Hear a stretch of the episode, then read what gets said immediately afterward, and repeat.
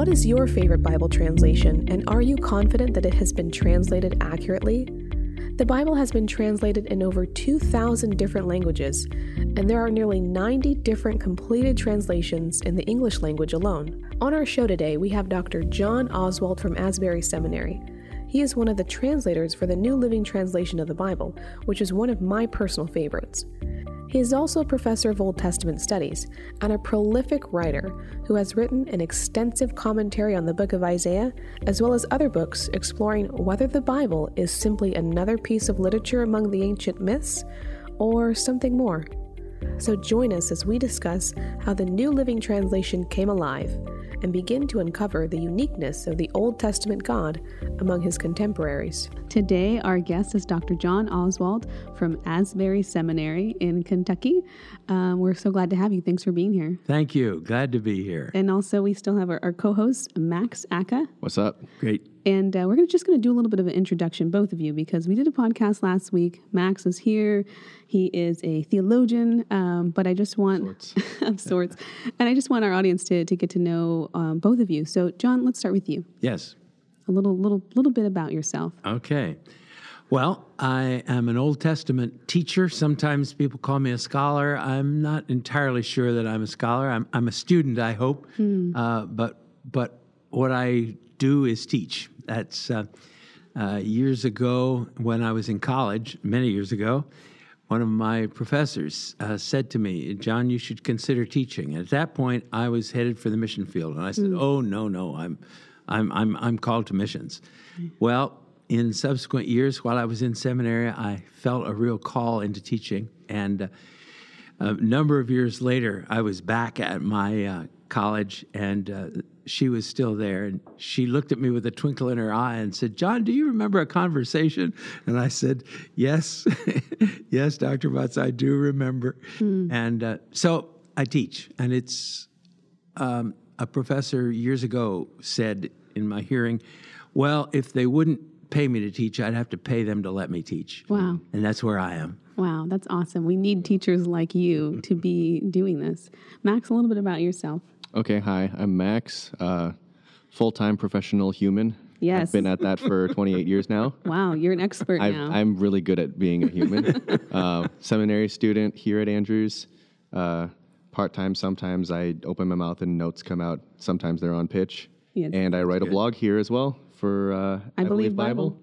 Good. Awesome. Yeah. So that's, I mean, that's yeah, we'll leave, we'll leave it at that. Great. That's good. You can find out more about Max on I Believe Bible. Not really, actually. yeah. I kind of like stay. He's the ghost behind like, it. I hope they find out about Jesus a little bit. Yeah. Not so much deal. me. I'm not in the Bible, interestingly.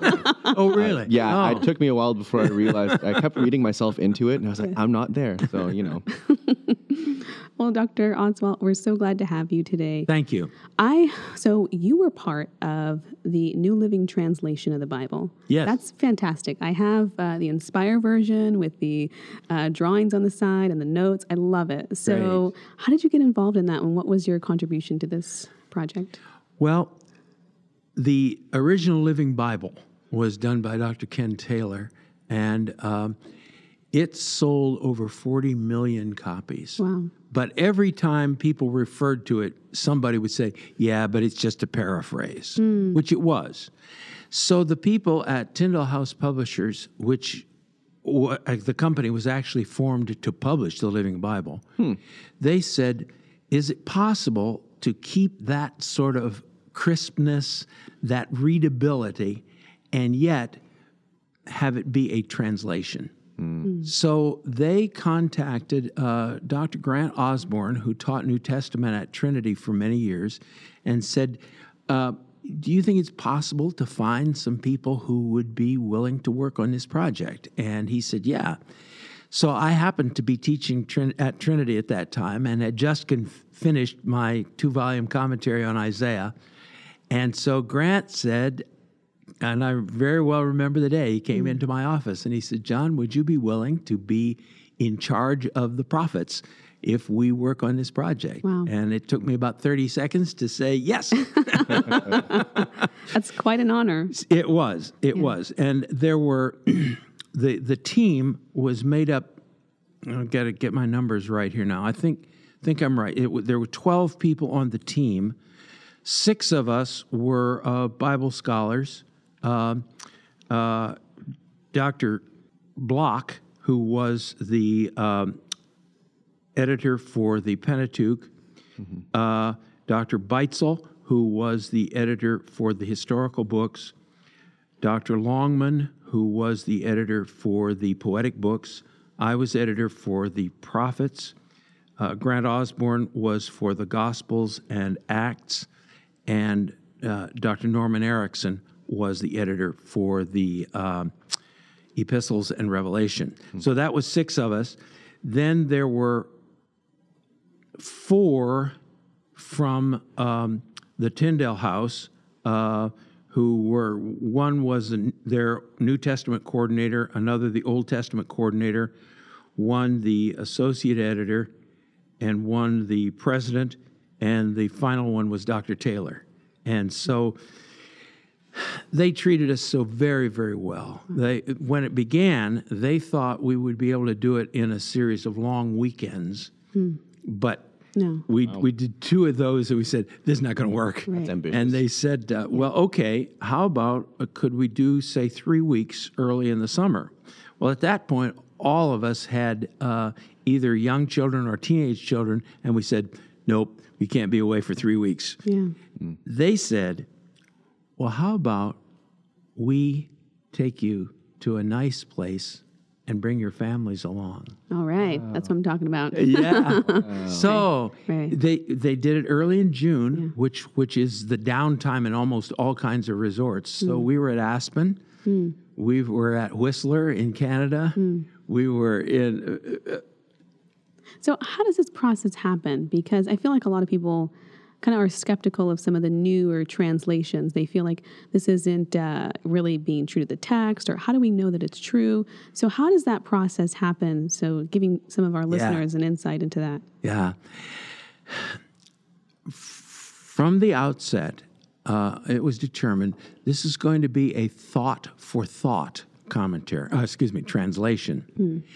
because in fact translation is a lot more complicated than most people have any idea because when you move from one language to another it's very rare for there to be an exact equivalent word hmm. in the other language for the one you're working with. Hmm. Uh, and this is especially true for hebrew which has a very small vocabulary. Mm-hmm. And so you have 10 or 12 possible meanings on a given Hebrew word. Hmm. And you can't find one English word that gets that. Right. And so that was really the decision that we're going to capture the thought. Hmm. So one of the people on our committee was an English stylist. Hmm. And, and the, the six of us would argue around about well he'd say okay so so what is it saying? Hmm. And we would say well this well the way you say that in english is hmm. and so oftentimes people uh, say well well the new living that's not really a translation. It's not word for word. Hmm. Well yes it is a translation. It's thought for thought. That sometimes complicates Bible study because maybe the way a word is used in Genesis is different from the way it's used in Isaiah. And so somebody gets a concordance out and say, "No, wait a minute, you translated that word different over here than here." Well, yeah, it's in a different thought. Right. Right. So that really was uh, the issue. But all all six of us who were the scholars, uh, all of us were committed to inerrancy. All of us committed to the authority of the word, and uh, every one of us was just passionate about saying, "What is the text saying?" Wow. It sounds like you guys really took a lot of thought and, and care into that process. Yes. I feel like the New Living Translation is a really great version, especially for new beginners, because there's so much, I don't want to say like code language Yeah, when you're yeah, reading the Bible. yeah. It's very difficult to discern. Please don't start them off in the King James. Exactly. Uh, where, exactly. it's, where it's ancient, it's like reading Beowulf, like, you know, it's old English. Exactly. We don't understand it. Exactly. This is very present and modern, and I like the distinction. It's thought for thought. If you want to do, you know, word for word, there's other translations, but this is good for that particular exactly area. Exactly. So what we did, and it was it was kind of interesting, with each of the six of us, when we looked at our passages, it broke into fives. Hmm. Pentateuch, of course, there are 5 mm-hmm. but also, and I, I, won't bore you with all the, the numbers and figures, but it was the same. For instance, in my area, I had the four major prophets counting Lamentations with Jeremiah, mm-hmm. and then the 12, the, mm. the 12 minor prophets, five. Mm. So in each case, I recruited three guys. So, for instance, Isaiah. Mm. Uh, guys or gals, and their job was to go through the Living Bible and to say, okay, this has got to be changed. Our, our mantra was, if it ain't broke, don't fix it. Mm. Uh, this is broken. yeah. This, this doesn't really capture what the Hebrew is saying here, and to propose changes. Mm. So I got three sets of changes on Isaiah. Wow. And then my job was to go through that and combine those, yes, mm. into a single document. That document then was given to our committee of 12. Mm. And we would spend three weeks wow. banging through that. Wow. wow. And it's every one of us have said, and I've, I've heard everyone say it, uh, this was the most satisfying mm. aspect of my professional career. Wow. Uh, wow to sit at a table with 12 people who love God and love the Word yeah. and just bang it out and say, no, that's not what it's saying. Right, right. yes, it is. Here's why. and what's so great about this is that it's a it's a coalition of people coming together. Yes, it's not yes. a single that's right. person making that's a translation. It's many heads that's coming right. together. That's right. That's right. And it one and, and again, I've I've heard all the guys say this. Dr. Ken Taylor you know, the Living Bible was his baby. Mm. He did that thing. He he had uh, ten children, mm. and they would have family devotions every night, mm-hmm. and they were using the King James. Mm. So every night when he got done reading, the kids would say, "What's that mean?" Mm. And he would tell them, and they would say, "Well, why don't say that then?" Mm. so he was working as an editor with a Moody Press in Chicago, lived out in Wheaton so every morning and every evening, he had 45 minutes on the train. Wow. He wrote out tonight's passage. Mm. right. And it was his baby. Wow. So here we are, 11 of the rest of us, yeah. tearing arms and legs off his baby. Yeah. And he was just so gracious wow. and, and so humble. Uh, many times we would have a, a long discussion and finally it would put to a vote. Mm and it would be 11 to 1. Mm. He would be the one. oh, no. He's like, no. When yeah. it's over, yeah. it was over. Wow. That's so cool. all of us, all of us just uh, really gained a tremendous appreciation mm. for his humility and his grace. And That's fantastic. What um, what versions of the Greek and Hebrew were you guys coming from? Oh, actually, you were coming from his translation. So he was already he was just taking from the King James and tr- paraphrasing it. Yeah, although he he had uh, some Greek and Hebrew okay. that he knew, but but basically, yeah, mm. he's working with the King James. Mm. But but we were in, in every case. So so with me, I'm I've got I've got these guys' suggestions. I've got the Living Bible, and I've got my Hebrew text, mm. and I'm saying, yeah is what's here matching? Does that work in Hebrew? Wow. And sometimes, sometimes I might want to say, well, you know, I would say that a little differently from Hebrew than our revised text, but but that gets it. Hmm. And so so again, if it ain't broke, don't fix it. Right. And that's that's part of why there are two editions of it. Uh, many people are not aware. There's, oh, a, there's a 1996 edition. That's the mm. first edition. Then there's a second edition. Because as we hmm. got into it, there were more times when we were saying, uh, yeah, yeah, it's it's okay, but it would be better if. Right. And Tyndale said, okay, let's do that. Mm. Let's go ahead and, and do simply the, the cleanup of the Living Bible, but then let's go a little farther than that. Wow. And that's a huge project. I mean, I think the Bible is like the number one selling book in the world for, yes. since forever. forever. yes, yes. Uh, so I, I can't say enough about uh, the the current president is Mark Taylor, who's the son of Ken Taylor. Uh, but I just I can't say enough about their grace and the amount of money that they committed to this thing. I mean, it was it was. We're going to do whatever it takes here, Right. and not pinch pennies and and try to cut corners. It was. No, that's remarkable. This is the word of God. It sounds like it's a great topic to really discuss how inspiration happens because there's some people who really believe in word for word inspiration uh, when when the prophets of the Old Testament were writing, but really what you're doing is more what they were doing. It was thought inspiration. I think that's right, and and, and that's really this. This gets complicated, but one of the diff- big differences between the biblical prophets and the pagan prophets, the pagan prophet is possessed, and they speak words they don't even know they're speaking, mm. and they are the words of the God supposedly. Mm. But the biblical prophets are not possessed; mm. they are filled. And what that means is it's the same thing filling them, but each container is different. So Isaiah is different from Jeremiah. Mm-hmm. Different tone, different language, but it's the same God. Right. And it, and and to me, that's the wonderful story of our Christian lives. Uh, each of us can be filled with the Holy Spirit, but that doesn't make us carbon copies. Right. Right. We're all different, but it's the same Spirit filling us, and and that's what you see then that uh, the God that Jeremiah is describing and and loving and sometimes hating is the same God that Isaiah is depicting in a kind of kind of classic lyrical Hebrew. But it's the same God. And and you know that. And this is, you know, uh,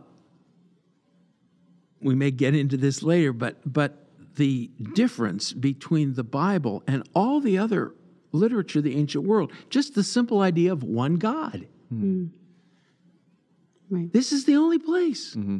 the only place that it is maintained in a consistent way from end to end. Hmm. Uh, you got it springing up as an idea here and there in Greek culture, in Egyptian culture. Socrates and Yeah. Yeah. But nobody is able to hold it together as the unifying mm. principle running through fa- eh, from end to end. And that says inspiration. Wow. Yeah. But I think I think you're absolutely right that the the miracle of inspiration is that God inspires these people then to tell what they have heard in their own language in such a way that nothing is lost from mm. what they've heard from God. Mm. Right. And and your specialty is the Old Testament. Yes. And so I think that's pretty interesting because we live in a culture, and we were talking about this during the break, that the, the Old Testament is not PC, you Right, know, and right. it's a very difficult part of the Bible for lay people or other people to look and say, why would I worship a God like this? This is barbaric. This is violent. Uh, what would you say to those who are wrestling with kind of the Old Testament and seeing a God that does not look loving, um, but looks, uh, you know, pretty monstrous by some accounts? Well, how many hours do you have? Uh, the first thing that I would want to say is the Old Testament is remarkable among holy books hmm. in that other holy books are simply statements, hmm. prescriptions. The God says this, the God says that. And you've just got these basically unrelated or collections of unrelated statements supposedly from God. Hmm. The only thing like that in the Bible is Proverbs. Right. But even Proverbs is in a setting. So, what God has chosen to do is to reveal himself through the life experience of a people. Where else? Right. Where else? Uh, Mahatma Gandhi is supposed to have said to the uh, missionary E. Stanley Jones, You're, it, the Bible can't be a holy book. It's got all these stories in it. But that's precisely what makes it a remarkable holy book because God has chosen to speak to these people in their context, in their time. He doesn't demand that they somehow get out of their context, move into another world, and do something else, but He accommodates Himself to them. Mm. Well, that means that because it's a long time ago, their life setting is going to be different from ours. Mm. I think one example, uh, the position of women. Mm. Women in the Old Testament are indeed uh, functioning at a lower level than the men. Mm. That was part of that world, as it has been part of most of the world for most of its history. Right. But the interesting thing is, in the Bible, compared to its own time frame, the women are elevated. Hmm. It was progressive for not, its time. Not to yeah. where our level is, right. but compared to where they were. Exactly. Mm. One of the things I often think about is, you know, the the situation where a woman has a right to bear a child to her husband. Mm. Well, if her husband dies, her brother-in-law has to give her a child. Mm. Now, my wife Karen has often said she's glad she doesn't live now. She sure would hate to have to marry her brother-in-law. but but if that brother-in-law refuses to do it, mm. she has the right to spit in his face in public. Mm. Wow. She has a right mm. and he has deprived her of that right. Hmm. Wow. So it's it's that that we have to constantly think about. Mm-hmm. Yeah, what was the situation that they were living in, right. and how has the Bible stepped up above that? Right. And and I guess I would say it this way: How has God's intersection into that situation stepped it up? Mm, yeah. Uh, you know the the interesting little thing uh, when you come into the land and make war upon the uh, people there, you can't make war on the trees. Mm, yeah, that's well, so weird. yeah, because God's the creator. Right. They're his trees. Right. Mm. And they Typically. bear fruit, and, and he's thinking of people in the land who are dependent upon that. Exactly. Yeah. Whereas typically, when an army came, that's the mm. first thing you did. Mm. You f- cut down every tree, every possible means of support. Mm. You cut it down. Mm. And so that kind of thing, the, uh, uh, you have to be careful about how you treat your animals. Mm-hmm. Right. So God yeah. coming into a situation, it changes. Hmm. Right. That's true. That's. I mean, I think that that's a really great point to make. That if we're looking in the context of where they yes. live, yes, how yes. God is really speaking and even elevating yes. uh, people in that context. I mean, there's laws about rape. There's laws about all kinds of things yes. that were probably more civilized uh, for that time than the laws in their current yes dwellings. Yes. Yes. What would you say to people who are approaching the Old Testament, maybe with, uh, you know, modern presuppositions that are making it very difficult to get around kind of the shock factor that's there sometimes? What would you say to people who, you know, maybe don't have the, the luxury or the ability to get close to the Hebrew text? How, how do you encourage them to engage it? I know it's a bit of a broad question. But. Yeah. Um, I, would say, first of all, get the New Living Translation. but but yes, get a very modern, readable translation. Mm. And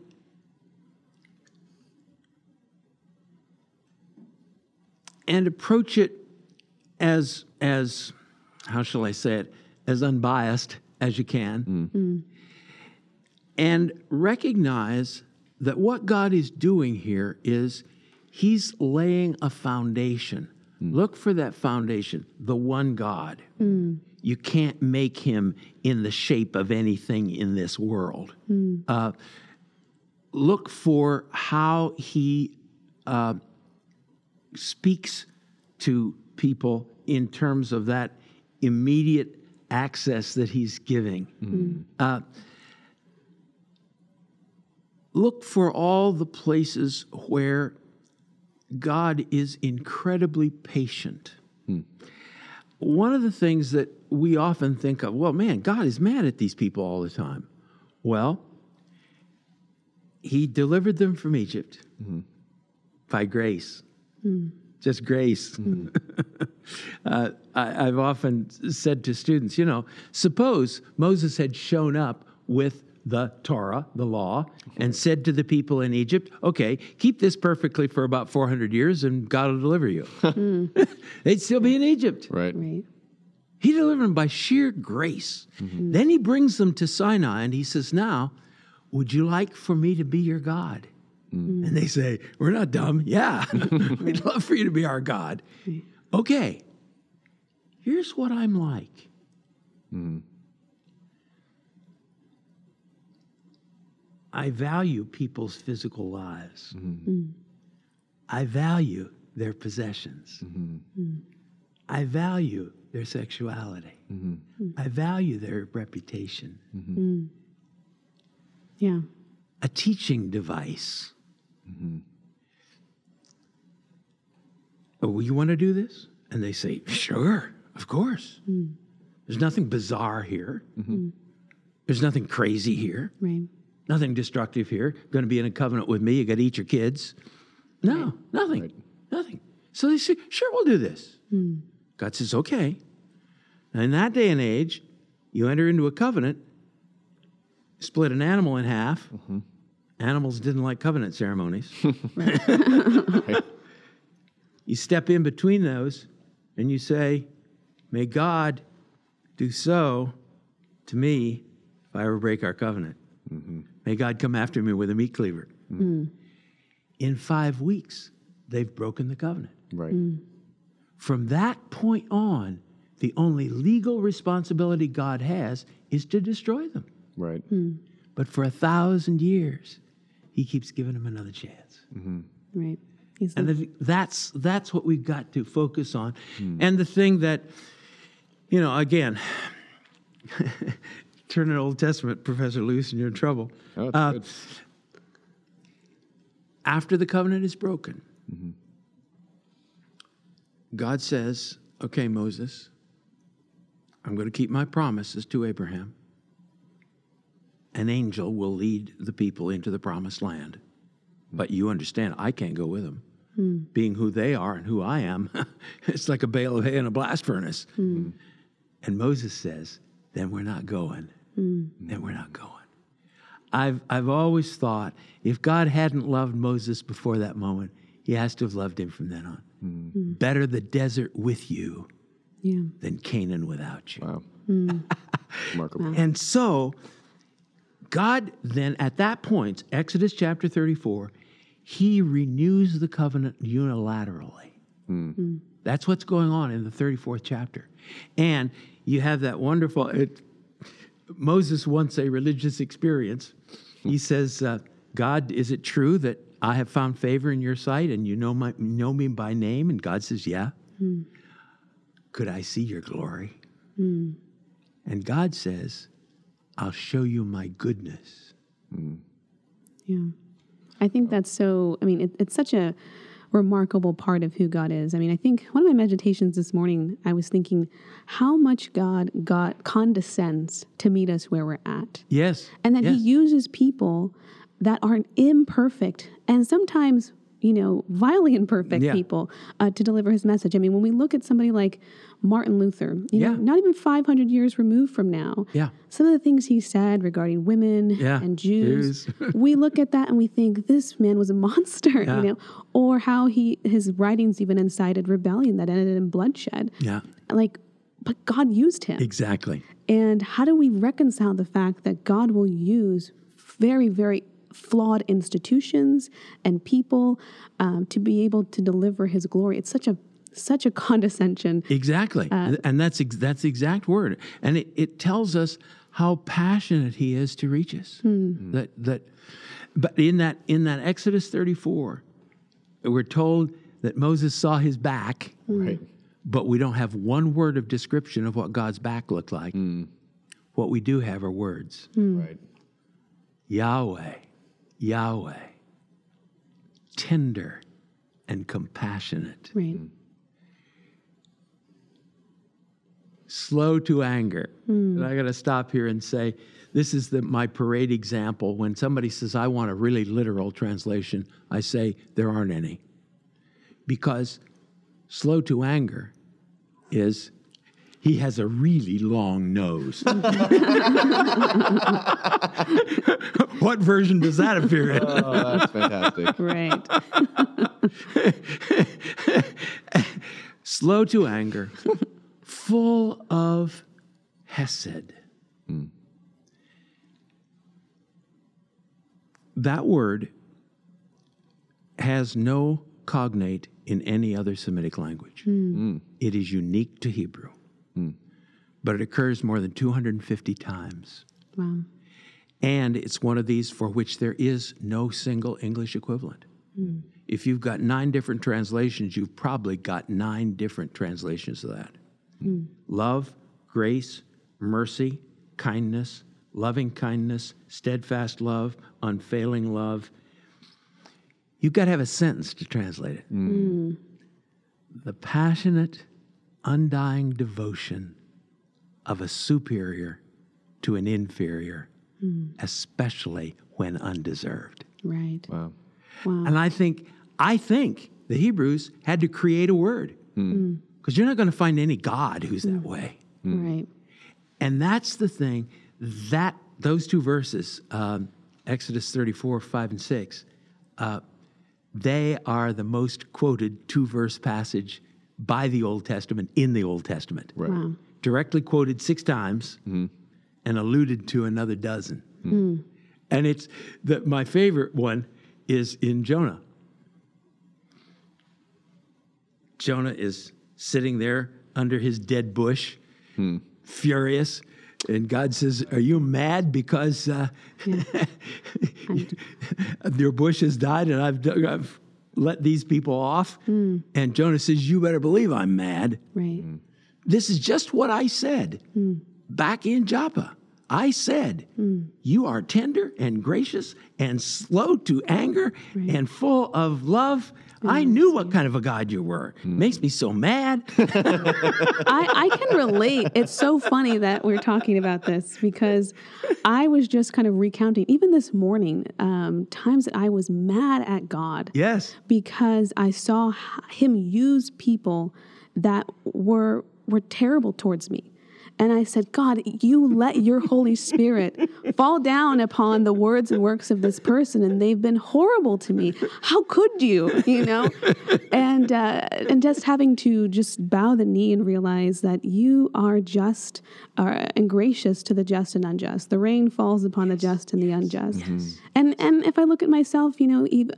I'm a beneficiary of that grace. Mm-hmm. Because if, absolutely. if we were looking for the perfect person to deliver a holy message, it would never happen. It would never get out to anybody. So, Yeah, absolutely. So that, you know, this, this is a long, long Oh, answer to your Yeah. question, but that's the things that I, I would say uh, look for his patience, hmm. look for his mercy, look for the ways he uses a Samson. Hmm. Hmm. Yeah. This guy. A mess. yeah. And again, uh, to me, Samson is, is an example of God's incredible patience. Uh, He let him go and let him go and let him go and let him go. And here's, here's and you, you just, again, the, the marvel of the biblical narrative. He's inching closer and closer. And you say, Samson, no, no, no, don't you understand what she's doing? Right. Don't you get it? right, right. Weave my hair into a loom. And she does it. Yeah. Yeah. Like, and uh, but but there it is, uh, and and I think again when you look at the judges period, it's a period of incredible chaos, mm. mm-hmm. and and you look at the ancient world at this time, and that's exactly what was going on. Mm. Everything everything was up for grabs, mm. and so uh, God says, "Hey, I've committed myself to this people." And this people are sinking deeper and deeper into the paganism around them. I don't have many options here. Looks like Samson's my best shot. yeah. It's wild. Sometimes God doesn't have Exactly. the best to pick Exactly. from. He's like, I got to work with what I got, people. Yeah. yeah. I my my experience as a college president, uh, I was not in the well. First of all, I've had all kinds of experiences of divine guidance. Uh, this was one where it was the thumb in the back. Mm. Uh, I'd been teaching in seminary. I didn't have a lot of administrative experience, uh, but bingo, here it was. And mm. both Karen and I felt, yeah, we got to do this. Well, I was not in the position, I don't think longer than about six weeks. Mm. And I knew this is not going to be long term mm. because I am doing something for which I'm not gifted, mm. administration, and it's keeping me from doing that for which I am gifted, teaching. Mm. And and after three years, God let me go. right. Uh, and I've often said one of my questions when I get to heaven will be, "What was that about?" Mm. yeah. But as I've grown older, I've thought maybe He'll say, "John, I had a slot I had to fill. Mm. You were available." Mm. Amen. And if that's it, that's, that's good it. enough. Wow. That's good enough. Well, this has been really insightful um, going into the Old Testament and getting your thoughts on this and, yes. and your work on the New Living Translation. And you're going to be around for our next uh, podcast. We're going to talk a little bit about the Bible. Is it historical or is it just like the other mythological tales that we see uh, of in olden days? Great. And so we're so glad to have you. Thank and, you. Uh, we look forward to our next program. So stick around. Well, there you have it, folks. We're so glad you chose to join us today.